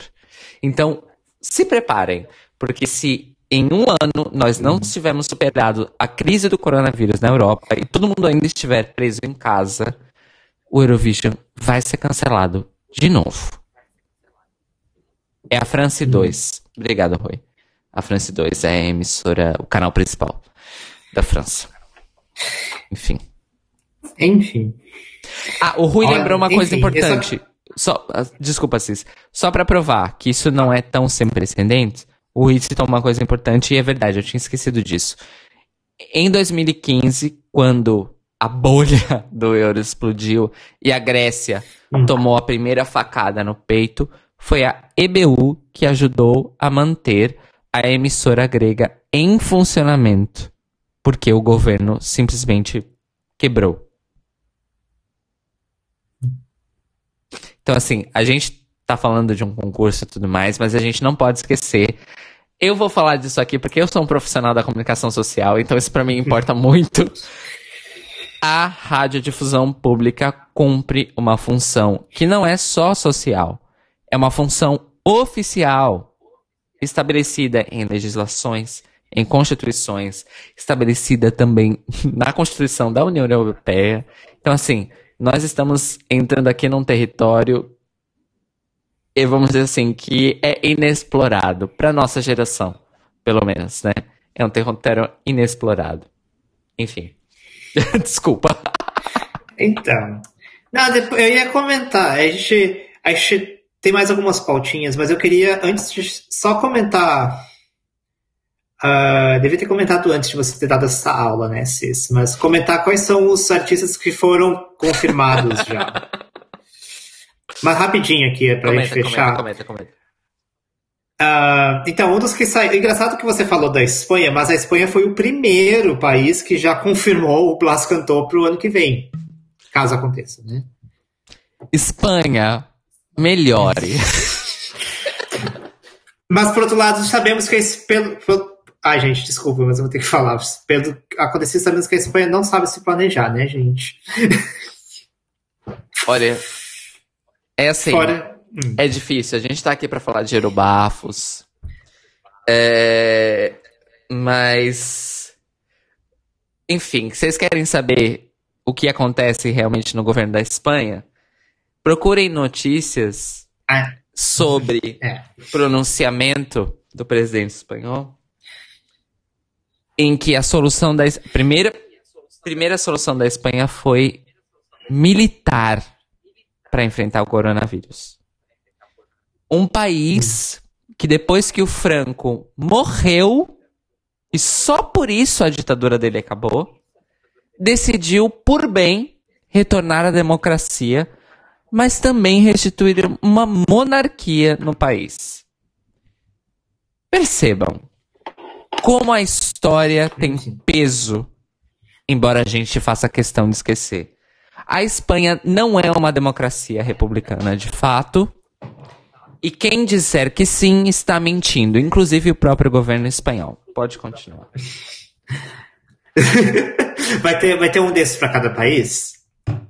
Não, é porque eu acompanho é, a já, política a, gente vai, a, a, gente vai ficar, a gente vai ficar quatro horas aqui. Não, é, tá, gente. Então, fora, fora a Espanha, a gente tem a Áustria, confirmou o Vincent Bueno para ano que vem. Pera, deixa, deixa eu só falar uma coisa. Uh, eu espero que o Blas cantou e a Espanha venham com uma canção me melhor ano que vem. É, também. Ah, outra coisa, uh, rapidão. Fazer... Esperem para ano que vem uma torrente de canções inspiradoras baseadas na superação da crise do coronavírus. Vai ser o Trend Alert do Eurovision 2021. Então, gente, que mais? Nós tivemos Azerbaijão, confirmou Samir Efendi para ano que vem. Uh, a, a Bélgica confirmou o Hooverphone, que, o que eu fiquei bem feliz, porque eu acho, inclusive eles já comentaram que talvez seja uma canção mais up-tempo para o ano que vem. Fiquei bem feliz com isso. Ai, vou tirar meu... Uh, a Bulgária, Bulgária confirmou a vitória. Lembrando que a vitória vai ter seis da tarde, Portugal, três da tarde. Uh, vai Brasil. ter o, a live dela. Três da tarde, Brasil, live dela. Uh, a Georgia confirmou o Tornique Kipiani. Eu espero que ele, por favor, venha com uma canção decente, porque ele tem uma voz incrível, maravilhosa. Eu quero muito uma canção boa com aquela voz no palco do Eurovision. Uh, fala o que quiser, para mim o Tornique é uma das melhores vozes do, Euro, do Eurovision desse ano. Uh, Estefania, com a Grécia, já, a Grécia já confirmou a Estefania no ano que vem. Um, Israel confirmou a Eden Aline. A Holanda confirmou o Django, Django Macrui. Uh, e o meu maior alento pessoal, a Eu Suíça sabia. confirmou Just Tears. Pra quem não Olha, sabe, a Suíça era meu favorito esse ano. É, é porque assim. E eu amo. Quem não sabe é porque não assistiu a live de semana passada, e é uma coisa que eu esqueci de falar no começo. O nosso vídeo da primeira live, de duas semanas atrás, não semana passada, está bloqueado no YouTube. Estou tentando resolver essa questão porque nós tocamos todas as, as canções do Eurovision esse ano no vídeo. E todas passaram sem bloqueio, só não posso colocar anúncios, enfim, compartilhamento de, de ganhos de anúncios. Até aí tá tudo bem, não bloqueando o nosso vídeo, ótimo. Mas duas canções específicos, específicas simplesmente bloquearam nosso vídeo no mundo inteiro. Uma delas foi. Blas uh, cantou Universo. Ah, Universo. E a outra, e a foi, outra foi Sandro. Running. Sim, Running. Ou seja, esses dois artistas, essas duas canções estão banidas das nossas lives. De deixar claro que não é culpa dos artistas, é culpa das gravadoras, né? Exatamente, porque pensem, num universo de 41 canções, 42 na verdade, porque nós tocamos também Titiolina, duas resolveram estabelecer políticas de bloqueio de conteúdo em países. Ou seja, as gravadoras é que estão a ser umas grandes de umas desgraçadas nesse ponto. Então, infelizmente, não esperem ouvir Blas Cantou, Blas Cantou Universo e Sandro Running no nosso canal, porque nós queremos deixar o nosso vídeo arquivado para que vocês assistam depois. Mas é isso. Eu perdi um pouco o é isso. É, porque eu fiquei puta com o bloqueio Não, do é nosso isso. vídeo. Mas enfim. enfim, é isso. Essas são. Esse é o, esse é o panorama atual para os artistas do ano que vem. Uh, tem, uh, vocês podem procurar a listinha no Eurovision Road, que é o que eu estou usando aqui de cheat list para citar os. O... É, então, uma, só rapidão. Tem eu, eu tenho uma, uma, um complemento que o Rui me lembrou, na, na verdade. É, e eu deveria ter me lembrado, porque eu trabalho num call center de uma empresa de energia elétrica e gás aqui em Portugal. Então eu, eu lido com isso todo dia, que é o seguinte. Os sistemas públicos de radiodifusão na Europa, eles são mantidos basicamente por contribuições da população. Ok, isso nós sabemos. O jeito que cada país uh, lida com a contribuição é diferente. Na Inglaterra, nós temos as pessoas que pagam a licença de TV mesmo, não é? Uh, de TV e rádio, na verdade, é a licença. E aqui em Portugal, existe a contribuição audiovisual, que é uma taxa inserida uh, nas contas de energia elétrica, especificamente, porque faz sentido, afinal a televisão é o aparelho elétrico. É, e ela é calculada de acordo com o, os dias. Ela é calculada basicamente por dia, se não me engano. Uh, e o Rui disse isso e é verdade. Ele disse o seguinte: o problema no caso português é o seguinte: o serviço público é pago por um imposto na conta da luz. Se as pessoas não têm como pagar a conta da luz, o dinheiro não chega. Hum. E isso vale também para a Inglaterra, porque e eu digo da Inglaterra porque é o único outro país que eu sei como isso é gestionado. Porque as pessoas pagam a, a licença de TV e elas pagam a licença de TV. Ou seja, não é uma taxa ou imposto imbuído num serviço. As pessoas hum. pagam a licença de TV. Então, se as pessoas começam a ficar sem dinheiro e elas consideram a licença de TV um gasto supérfluo, Hum. Não tem dinheiro para radiodifusão. Tem dinheiro, porque, novamente, radiodifusão, serviço essencial e tudo mais, existe salvaguarda dos estados. Mas ainda assim, Sim. é uma situação extremamente complicada nesse é. sentido, gente.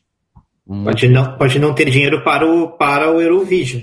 Essa é a questão. Vai ter dinheiro para os serviços, serviços essenciais. Mas Exato. Não... E o Eurovision não é um serviço essencial. É essencial para os nossos corações, amores. Mas nós estamos lidando com uma situação pragmática. Então, não é essencial. Ai, gente. Qual o Enfim, próximo era, da nossa essa... pauta, Cês? É, tá. Aí não tem muito mais, assim. O... Assim, uma das coisas assim que alguns blogs já falaram é que vão continuar vão continuar a cobertura do, das músicas dos artistas desse ano, o que eu acho, o que eu acho que é bacana, eu acho que é importante porque a gente tem que apreciar realmente os eu acho que o mais importante que a gente talvez como fã assim, é a gente continuar prestigiando os artistas e as músicas que foram lançadas esse ano. Eu, eu tive que parar de escutar as músicas porque eu fiquei de luto por um bom tempo. Eu ainda tomei de luto. Eu não sei se eu quero voltar a ouvir as músicas ainda. Então tô meio assim. Mas mas vários blogs já anunciaram vão continuar tendo cobertura, porque, porque os artistas continuam fazendo as coisas, né? Então, claro. então, mas uma das coisas meio que nessa vibe, assim, comentar que.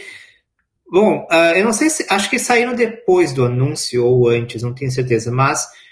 Três músicas. Saíram três revamps. Talvez sejam os últimos revamps que vão ter das músicas uh, desse ano. Então, um deles foi Voda, da Eslovênia, com a Ana Soklic,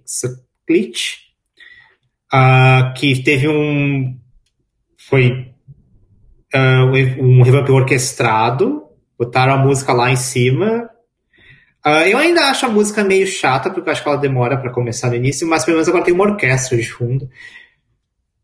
Uh, e seja, que ficou mais legal. Uma boa grana foi investida nesse revamp. Foi. Teve grana ali investida sim. Gente, né? lágrimas. Lágrimas, lágrimas de voda. Lágrimas de voda. Gente, grana é sim. é dinheiro, tá bem? Ah. E. Ai, Rui, qual é a. Mas ouça, ouça... Qual é o. qual é o termo vernacular para dinheiro aqui em Portugal? Eu não sei. Hum.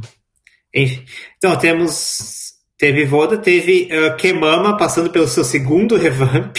Isso me deixa chocada. Então. Eu, eu tenho que dizer, já desde já, eu não escutei o, o revamp de Kemama. É. Bom, Kemama. Kemama foi a entrada da República Tcheca com o Beni Cristo. Uh, ela passou por um revamp que o, o Benny Cristo foi pro Quênia, fez um, fez um revamp no estúdio em Nairobi e adicionou várias coisas, inclusive guitarras quenianas. A música ficou mudou bastante a música, eu diria. E e aí muita gente reclama, e assim, alguns aspectos ficaram legais, mas muita gente reclamou que a guitarra queniana em si estava muito alta e estava mascarando a voz do Benny. E e aí o, e aí o Benny sempre te, uma coisa interessante do Benny é que ele sempre teve uma relação muito próxima com os, ele sempre comenta com os fãs no Instagram, no YouTube, e aí fala, gente, o que que tá acontecendo? Não entendi. Um querido, ele é um ele querido, ele é um ele querido. É um, e aí ele, inclusive, comentou assim, olha, gente, eu vou dar uma olhada, ver se no remate, no, no mastering aconteceu alguma coisa, no, no mixing aconteceu alguma coisa, porque uhum. não era para ter ficado desse jeito. E aí eles e eles, acho que foi uma, um revamp de remix mesmo, assim, tipo, eles mixaram a música. E eu, então, por exemplo, eles baixaram o volume, a guitarra já não tá mais tão alta, coisas desse tipo, assim. E eu acho que a música ficou no, eu pelo menos gostei, acho que ficou, pegaram elementos do primeira versão, juntaram com elementos da segunda versão. E assim, acho, acho que a música agora ficou num estado legal, assim. Acho que vale a pena dar uma escutada. Eu preciso e... ouvir. Mores, eu gostaria de justificar. Eu tive problemas com meu computador essa semana. Eu estava trancada para fora do meu sistema operacional durante quatro dias dessa semana. Eu consegui resolver isso ontem à noite. Uh, então eu não escutei oh, oh. nada. Sorry. Oh, o Rui já tá oh, o Rui falando que é gíria pra.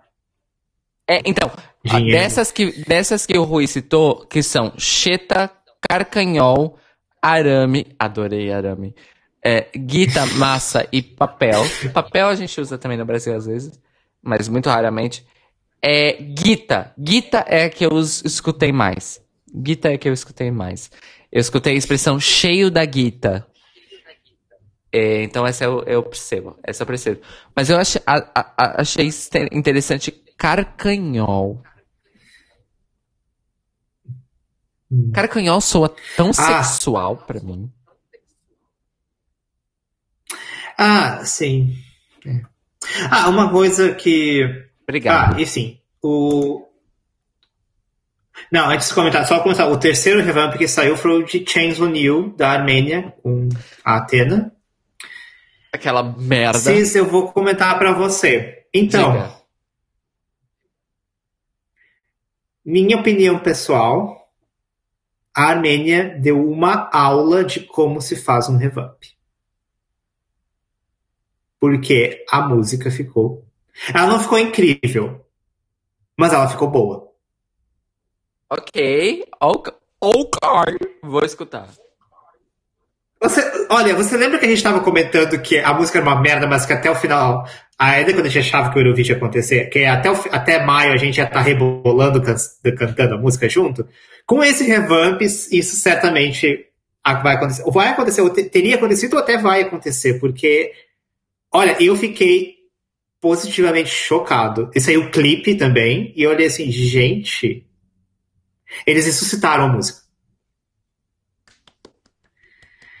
Porque o que, o que eles fizeram? Tem que olhar o clipe também, porque toda porque assim, a a Atena resolveu pegar toda eles pegaram toda aquela estética de ai, eu não conheço, eu sou, eu sou, eu sou terrível com artistas pop, mas falaram que tipo a tal da Cardi B, que é tipo faz essa estética de ah, sou rica, tenho, tenho dinheiro, tenho joias, tenho diamantes. Várias artistas assim. fazem isso.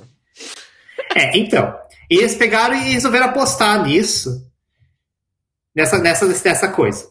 E, e meio que deu certo, sabe? Acho, você vê o clipe você vê que a Atena realmente abraçou e ela parece estar muito confortável com essa estética. Então não ficou uma coisa forçada. Eu achei que ficou uma coisa que ficou até um certo ponto autêntica, assim. Não, autêntica não, não, não é uma palavra.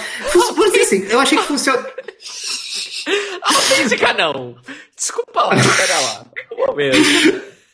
Não, assim, eu vou falar assim, eu olhei o clipe e eu achei que funcionou. Eu achei que funcionou. Eu achei que ela tá confortável com aquilo, eu achei que o.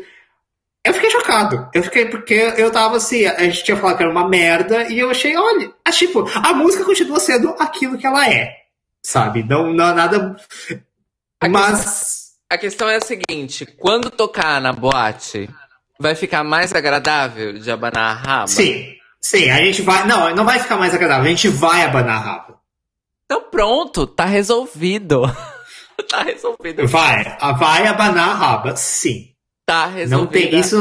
É, o que antes, o que, o que antes era, um, era uma. Assim, eu posso falar assim, antes a gente tava com esse prospecto e esse era um prospecto meio embarrassing. Putz, como é que, como é que fala? Uh, vergonhoso, digamos assim. É, de abanar a raba. Pra, constrangedor. Que a gente. Agora com esse hub up não está mais constrangedor. Abanar a raba pra Chains O'Neill. Ótimo. Ouvirei com é muito isso. gosto. É isso. Ouvirei eu olhei assim, olha, gente, é isso, é um revamp. Isso que isso faz, vocês ressuscitaram a música. E... Gente, a minha mãe entrou no Facebook e tá. tá, tá...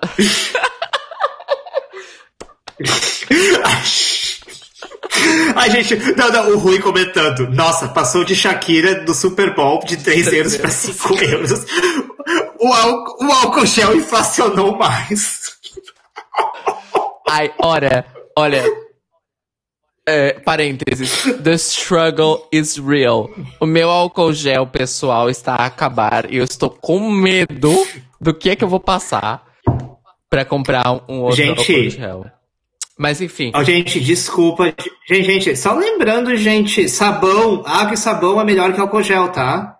Eu sei, amor, mas eu trabalho num call center, eu preciso ficar desinfetando minhas mãos com alguma frequência. Hum, tá. É, porque compartilha computador, a, a merda toda, mas enfim. Semana que vem, supostamente, Enfim. pra semana, vou entrar ah... em teletrabalho. Torçam aí. É, é o seguinte, não, ah. é porque assim, a minha. Desculpa, gente. Meu, meu pai e minha mãe estão a assistir a live pelo Facebook.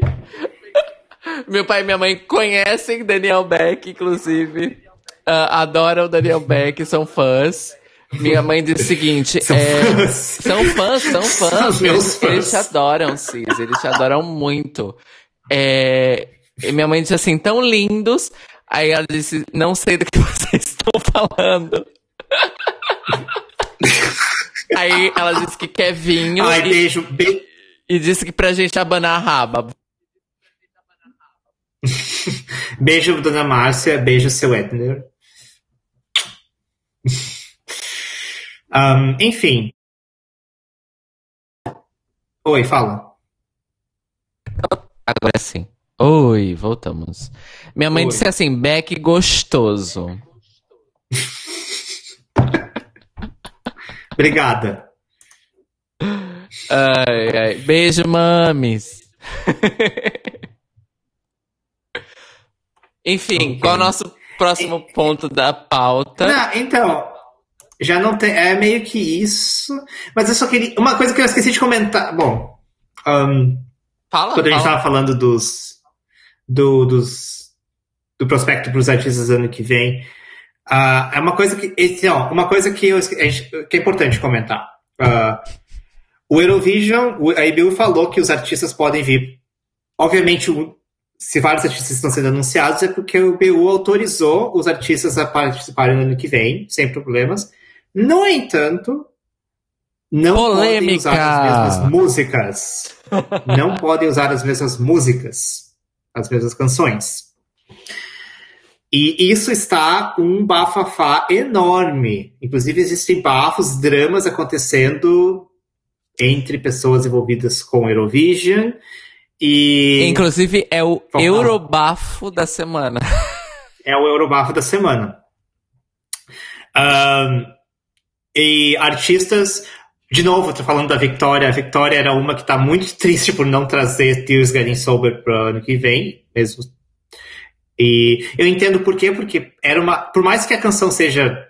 tenha compositores dos, de fora, ela estava envolvida na composição. Então ela teve o dedo dela na música, na canção. Uh, então, isso é uma coisa que ela comentou no Instagram dela, que ela tá muito triste que ela não vai poder trazer a, a, essa canção.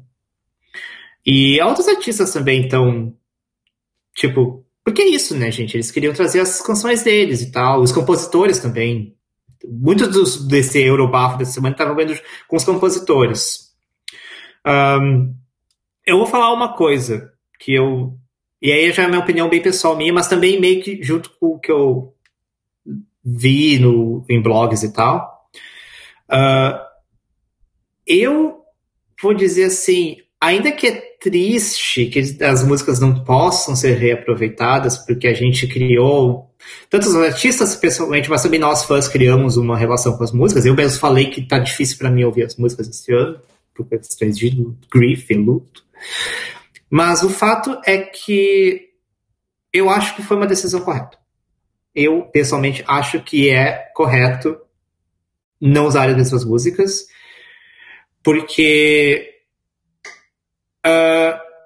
Porque assim, a gente tá com essa mágoa agora porque a gente tá muito cedo, mas até ano que vem, essa, as músicas não, já vão estar, tá, digamos, velhas. E e assim, boa parte do, da, do excitement do Eurovision, boa parte das, da, da, da questão do Eurovision é justamente a, a, questão de ter músicas novas, de ter tipo coisas novas surgindo, a gente está acompanhando, a gente, a gente tem toda essa. Ai, qual é a música nova que vai sair agora? Qual vai ser o vencedor do Melfest do San Remo esse ano? Qual que vai ser, sabe? E a gente não ia ter isso, sabe? Então, tipo. Muito. Então. E assim, uma da coisa eu, eu pessoalmente, e assim, eu, eu acho que. Eu acho assim, e aí você pode comentar um pouco com você, já que você é artista, Cis. Uh, eu acho assim, que eu entendo a reação dos artistas de quererem não, não quererem trazer as músicas esse ano, mas eu imagino que até o ano que vem, talvez os próprios artistas não queiram trazer as músicas, justamente por estarem datadas, por estarem já estarem ouvidas demais. E talvez até o ano que vem surja, pensa assim, não, vou trazer uma música nova. Não sei se você concorda com essa visão. É, eu, eu, eu, hum.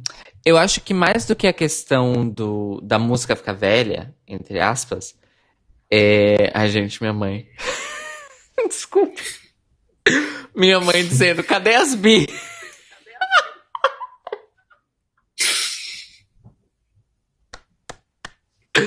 Beijo, mãe! Saudade. Eu tô um pouco bêbada. Eu tô vivendo. Vivendo. Vinho rosé, mami. Uh, pronto. Eu acho que mais do que a questão das canções ficarem velhas é a isonomia do processo. Isso, tá? isso. Que é o seguinte: vamos ter países que vão fazer NFs na mesma.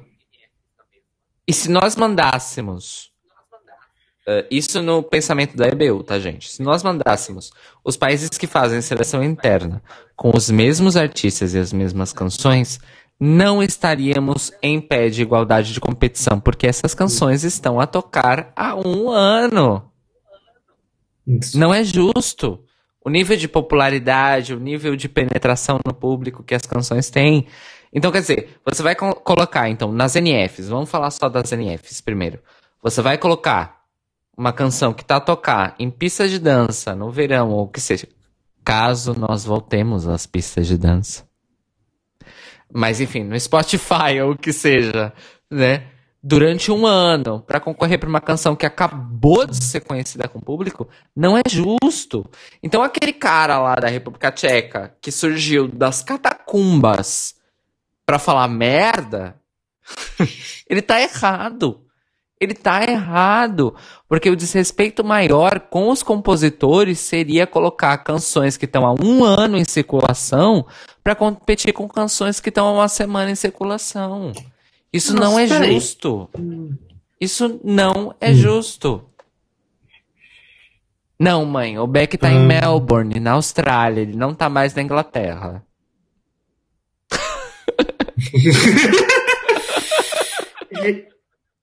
Já mudou Gente, de país. Uh,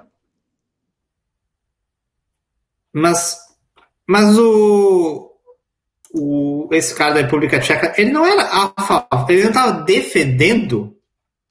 Não, ele criticou a decisão da EBU. Ele disse que era desrespeito com os, com os compositores. Não, não, não, Cis, acho que é o contrário. Eu acho que começou com o, o Symphonics criticando Symphonics, que é um dos estúdios mais tradicionais que faz músicas para Eurovision, um coletivo de compositores. Eles criticaram claro a decisão da EBU de não. E aí o, o, o Ian, o Ian Bors, que é o, o antigo Head of Delegation da República Tcheca, criticou o Symphonics, dizendo não, e defendeu a EBU. Foi isso que aconteceu. Você está ébria. Gente, eu juro que eu sou muito mais inteligente do que. eu juro. Não, ó, os, os próximos você não, não, você não vai poder beber. Ou bebe uma coisa com menos teor alcoólico. Não é isso, não é que vinho, não deu tempo. É que não deu tempo de jantar. Nossos problemas técnicos, eu não comi nada desde que eu cheguei do trabalho. Eu tô bem bêbado. E eu, olha, tá, gente, gente só... eu já bebi tudo isso de vinho.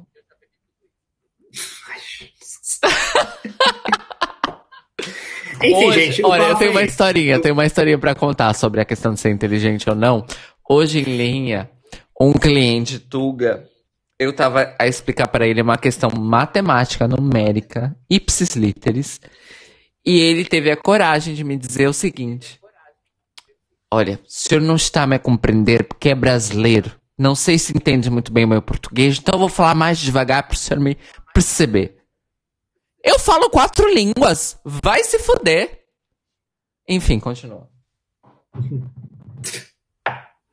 Enfim, gente, o bafo é esse. A EBU falou que não pode usar as músicas.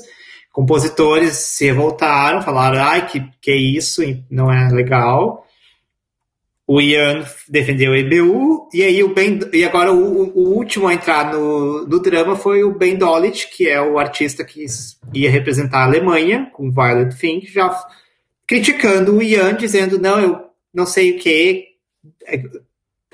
Mas ele provavelmente entende a questão de artista, porque provavelmente querendo. Um, querendo performar a música dele esse ano, né, gente? Então, um pouquinho tipo, que nem a Victoria com a música dela também. E então, é isso. Esse é o drama que está acontecendo. Deve ter decisões internas que a gente nunca vai estar sabendo, que essas pessoas sabem, mas a gente não sabe. Uh, vamos acompanhar desenrolar essa semana. Mas era, era isso. Uh, então, gente, acho que tem só mais um item na nossa pauta, Cis. Vamos. Lá. Um, o que que é, o que que é, o que que a gente vai fazer com isso? O que que vai ser o futuro do Eurobafos, gente? O que que nós vamos fazer? o Eurobafos que decidiu começar assim no ano abençoado. No ano... Bom, gente. Isso, abençoado, né? Abençoado. Que nem a música do, como é que é o nome do... Como é que é o nome do artista? Esqueci não lembro. Rui, lembra, porque eu tô bêbada. é, minha mãe disse que vai dormir. Beijo, mami. Boa noite, mami. É... Beijo. Inclusive, as nossas mães têm o mesmo nome, não é? Não, a minha é Maria, Maria Tereza. Ah, é verdade. É... Vocês, fala aí da, do futuro. Você tá bêbada? Foco. Então, o futuro do Aerobabos. nós não vamos desistir. Porque nós fazemos não. isso porque nós somos doidas e diversão e Austrália, Portugal, Brasil, todo bafo. Então qual é a nossa ideia? É continuar comentando Eurovision, mas acompanhando o nosso próprio processo de aprendizado sobre o Eurovision. Porque para além das informações incríveis e preciosas que o Rui Gonçalves, nosso querido especialista Tuga, nos dá aqui no chat, nós também temos que fazer a nossa lição de casa. Ou seja, assistir os Eurovisions de anos passados. Que última. Que, bom, não digo da década de 70 e 60, mas enfim, dos anos 2000 pelo menos, 2000 2010, nós conseguimos assistir pelo YouTube. Então nós vamos fazer aí uma exploração dos concursos passados, comentar com vocês, fazer reviews e também, claro, comentar assuntos relacionados, não necessariamente.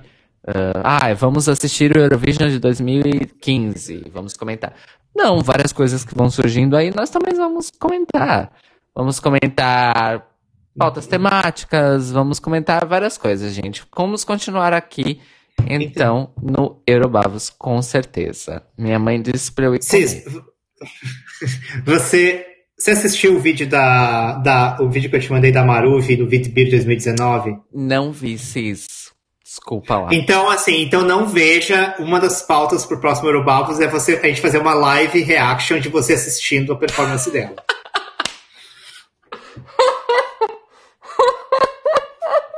o, Rui, o Rui sabe do que eu tô falando, que aquela performance dela no Vitbeer é. Eu só, eu só, vou deixar um spoiler. Tinha gente, tinha gente dizendo que Silent Song era o mais forte concorrente contra Arcade no passado. Ou que seja, a Maruvi tinha chance de ganhar. A Maruvi teria salvo o Eurovision de 2019. é isso. É. Eu, acho, eu acho que era um pouquinho demais. Eu acho que a Arcade ia ganhar igual. Mas eu acho que é uma, acho que, acho que é, é, é, uma, é uma reação que eu quero ver ao vivo. Você assistindo a performance. Isso pode ser feito, com certeza. Então tá, já fica pro próximo. Fica pro próximo. Então é, é, isso. Então acho que uma das coisas que o pessoal tem feito da comunidade é o Eurovision Live, né? Que o pessoal assiste. Eurovision Again. No Twitter. Eurovision Again, isso. No Twitter. No Twitter. A gente também tá pensando em fazer os nossos. É porque assim, uh... gente, o Eurovision Again tá sendo organizado, ai, por pessoas do Reino Unido. O que, que eles estão a fazer? Uh, come realmente a primeira edição. Supostamente eles vão fazer isso mais vezes, mas no sábado passado foi combinado um horário e todo mundo deu play nesse horário no vídeo do YouTube do Eurovision de 2000 e quando, Cis? Eu já esqueci. 2015? Foi 13. 2013? É. Então, todo mundo tava assistindo o Eurovision de 2013 ao mesmo tempo no YouTube e a comentar no, no Twitter utilizando a hashtag Eurovision Again. Uh, enfim, como uma maneira tanto de lidar com o isolamento, quarentena e tudo mais, quanto de lidar com o cancelamento do Eurovision uh, desse ano. E foi de veras incrível. Mas nossas queridas irmãs eurofãs australianas foram prejudicadas hum. nesse horário decidido pelo pessoal do Eurovision Again uh, por causa do fuso horário, basicamente. Então, a minha é, querida é, Cis é Daniel não poderia participar, porque seria que horas aí? 5 da manhã. Do domingo. E que horas começa? É às oito. É às oito horário de, é, o GMT, horário de Greenwich. É, então, e, e, temos um agravante. É, então acho que é eu acho que é às seis, às seis da manhã. Mas enfim, às seis da manhã do domingo. Inviável, gente. E temos um agravante. Nós aqui vamos entrar no horário de verão esse final de semana. Então os seus horários vão todos mudar. E na Austrália, vocês vão mudar de horário quando? Em, em abril? Quer dizer, em Melbourne. Ah, não né? lembro. Na faixa não. de Melbourne. Ah, não faço ideia. Mas eu acho que a gente já, a gente já, acho que já acabou aqui, não sei. Enfim. Não faço ideia. Fusos horários. Então, para funcionar para nós duas, especificamente, nós vamos fazer o nosso próprio Eurovision Again. Eu vou continuar a participar do Eurovision Again, sempre que eu puder, óbvio.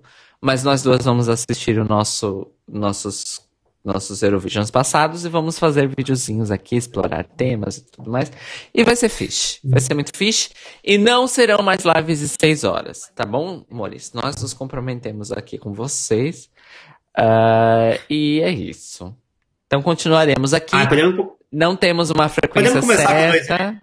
Não temos uma frequência podemos certa. Começar 2007? Podemos começar com 2007? Podemos, claro que podemos. Vamos já começar com o pé na porta, o dedo no cu e gritaria. Pra quem não assistiu a live do ano passado, 2007 é o meu vencedor favorito. Vamos começar com o dedo no é. cu e gritaria. E depois a gente vai pro ano que, que é a Lorraine o... ganhou. É pra... 2012. 2012, que é pra dizer qual era o contexto que a Lorraine ganhou, a vencedora. Uma, uma no álcool e a outra na cafeína, né, gente? É a melhor live. As duas doidas. Mas enfim. Eu tô é... bem, eu tô bem normal. É claro que você tá bem normal. Você é programadora. Café pra você é igual água. Ai, Vamos acabar. Ah, acho, que, acho que é hora de acabar, né, gente? Já deu duas horas, a gente tinha planejado duas horas, vai dar duas horas agora, ó, bem certinho. Trabalhas com inteligência artificial, café pra tu é igual água. Faz favor. Nossa, gente. Mores, é assim. Ai, essa é a sexta-feira de uma pessoa que ainda tem que sair de casa para trabalhar na crise do coronavírus é encher a cara de vinho e conversar sobre Eurovision com a sua irmã que tá do outro lado do mundo. É isso, amores. Cis, deixa aí suas redes sociais. tá, o. É no meu. No meu Instagram, Back the Star Child. No Twitter, Back Underline Daniel. Um, mas não, eu não falo muito de Eurovision. Talvez eu comece a falar mais agora, né? Agora a gente vai ter muito tempo livre, então acho que por que não, né, gente? É, é isso. É, eu sou arroba Cairo Braga em todas as redes sociais. Me sigam lá. E também sigam a gente nas redes para saber das lives, tá bem? O Beck ultimamente só anda divulgando no Facebook, aquela rede social falida do caralho. Mas eu vou incentivar Lu a postar ao menos nos stories dele do Instagram. Não. Mas você, eu, eu, eu, deixo para você divulgar no Instagram e no Twitter, porque eu sei que você usa essas redes. E eu sei que você não usa o Facebook, e é por isso que eu divulgo no Facebook. Mas cis, você também tem muitas pessoas brasileiras e lusófanas nas suas outras redes, tem que divulgar. Não tem tanto.